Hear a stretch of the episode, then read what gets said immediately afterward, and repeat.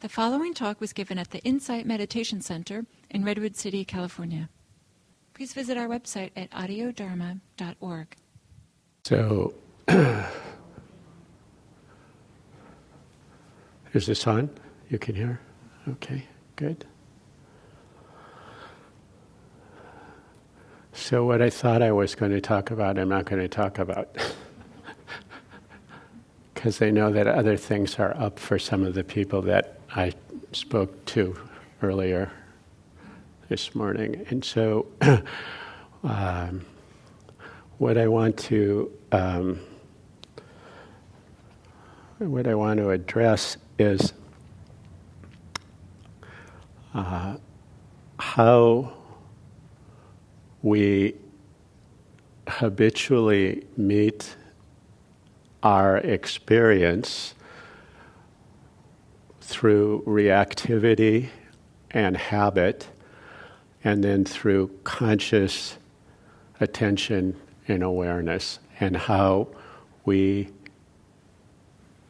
either are able to stay with our experience or we sort of default away from it. How does that sound? For 15 minutes.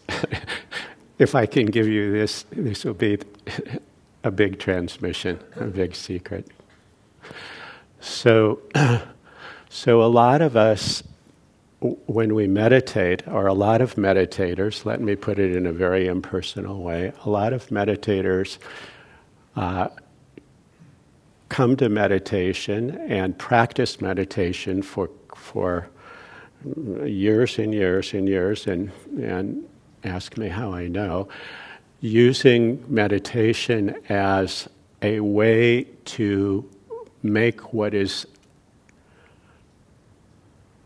using meditation as a way to make what is difficult in their life go away. So, if I'm having a, a problem, if I'm angry, if I'm scared, if I'm, uh, you know, overwhelmed in some way, if I sit down and meditate, the meditation will calm me down and everything will be different and will be the way that I want it to be. But then we discover when we we meditate with that attitude that it often doesn't end up that way. We we um, almost exacerbate the issue that seems to be happening. And so, and so this quality of uh, resisting our experience, our actual experience, is missed. And people tend to um, sort of default to the narrative about the problem that they're having. Is this, is this fairly clear? Okay. so, what I'd like to suggest is um, I know some of you were here on Monday when, when I uh, uh, introduced a little practice um, that I learned from uh, uh Ajahn Sucitto, one of um, my monastic teachers. And the practice is pause and ask. And I won't go through through this whole whole description again, but the essence of the practice is to simply stop whatever you're doing, relax into your body, just, you know, turn the focus of your attention into your body until you feel embodied and and just have a moment of relaxation to, to interrupt the momentum of the constant stream of thoughts that are going on or the constant energy that's propelling us f- forward to just stop and be with that experience in a very direct way for a moment. You see? and something that I didn't say on Monday, for those of you who were here, is that when you do this stopping business, it's to bring your attention to that moment as though you were listening very carefully, to, trying to hear something. You see? That quality of attention is what you're bringing to this moment of stopping.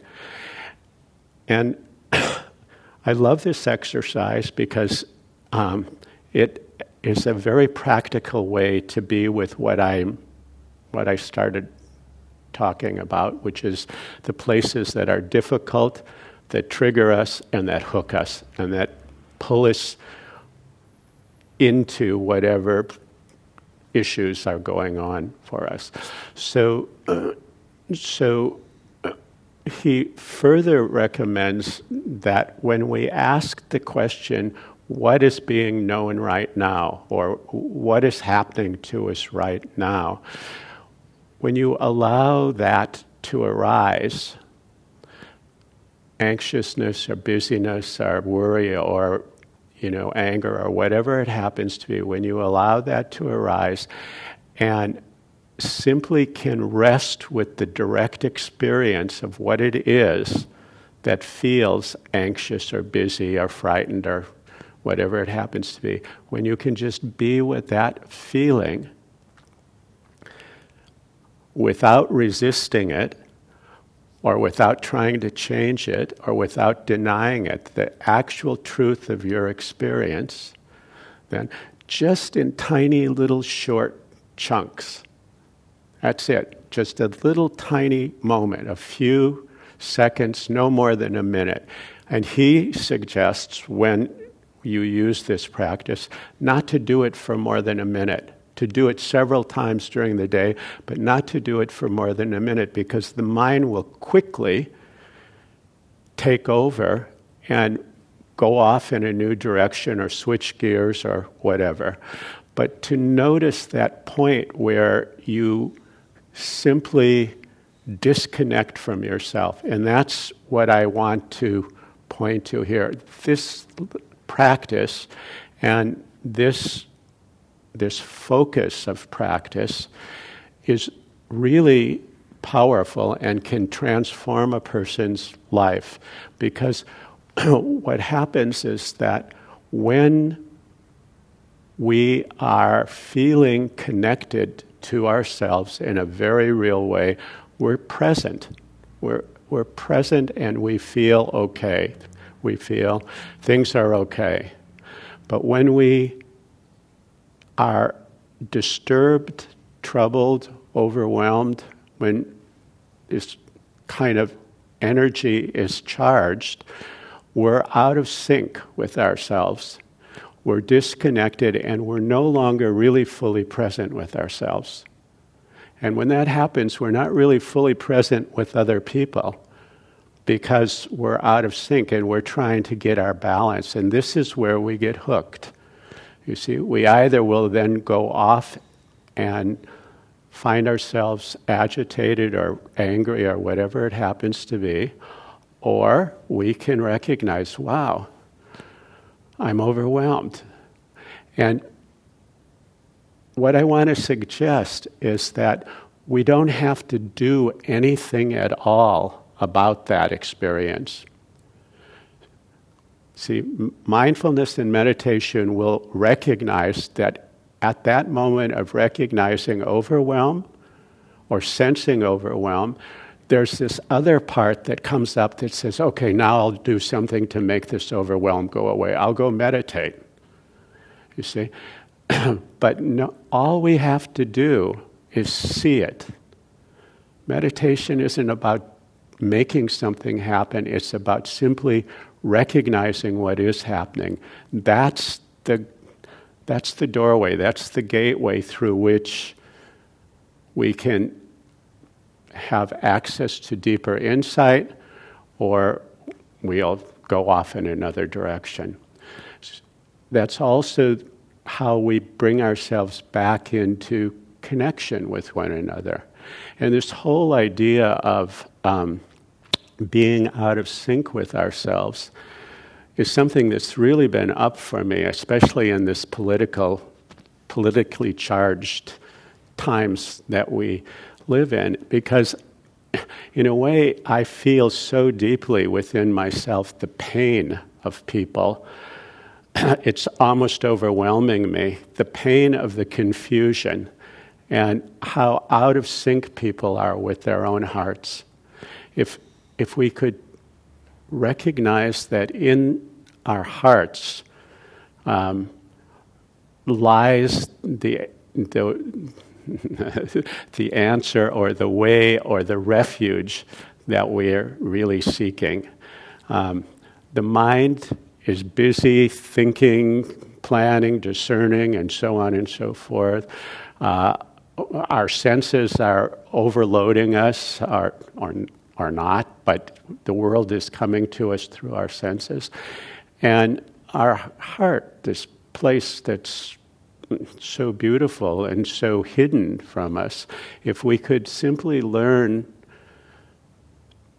to touch that place where we feel most vulnerable, then we'll know that we've connected to the heart again and we can begin to listen from the heart, which will allow us this quality of, of, of, of feeling love and compassion and all these other beautiful qualities.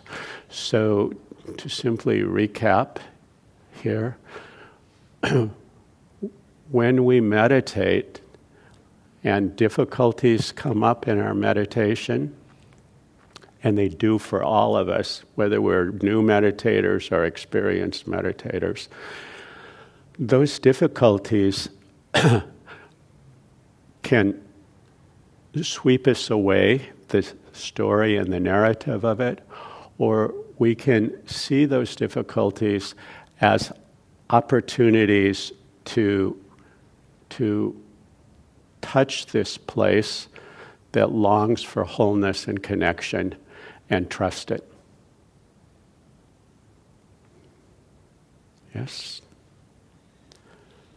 So, my wish for each of you t- who's come here this morning is for you to just take a moment in your busy days, we all are busy, and stop what you're doing. Just stop. I'm going to suggest that you all do what Ajahn Sucitto recommends. Stop, center in your body, allow yourself to really feel present with being embodied in your body, and relax. Just relax.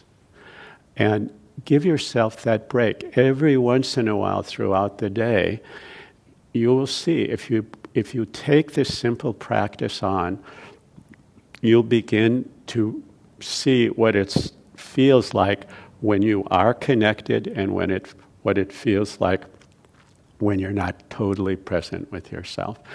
And that simple practice, repeated, begins to allow you to choose connection over the opposite. So may you all be connected to your hearts. Um, trust your hearts. It will keep you honest and it will keep you real. Thank you.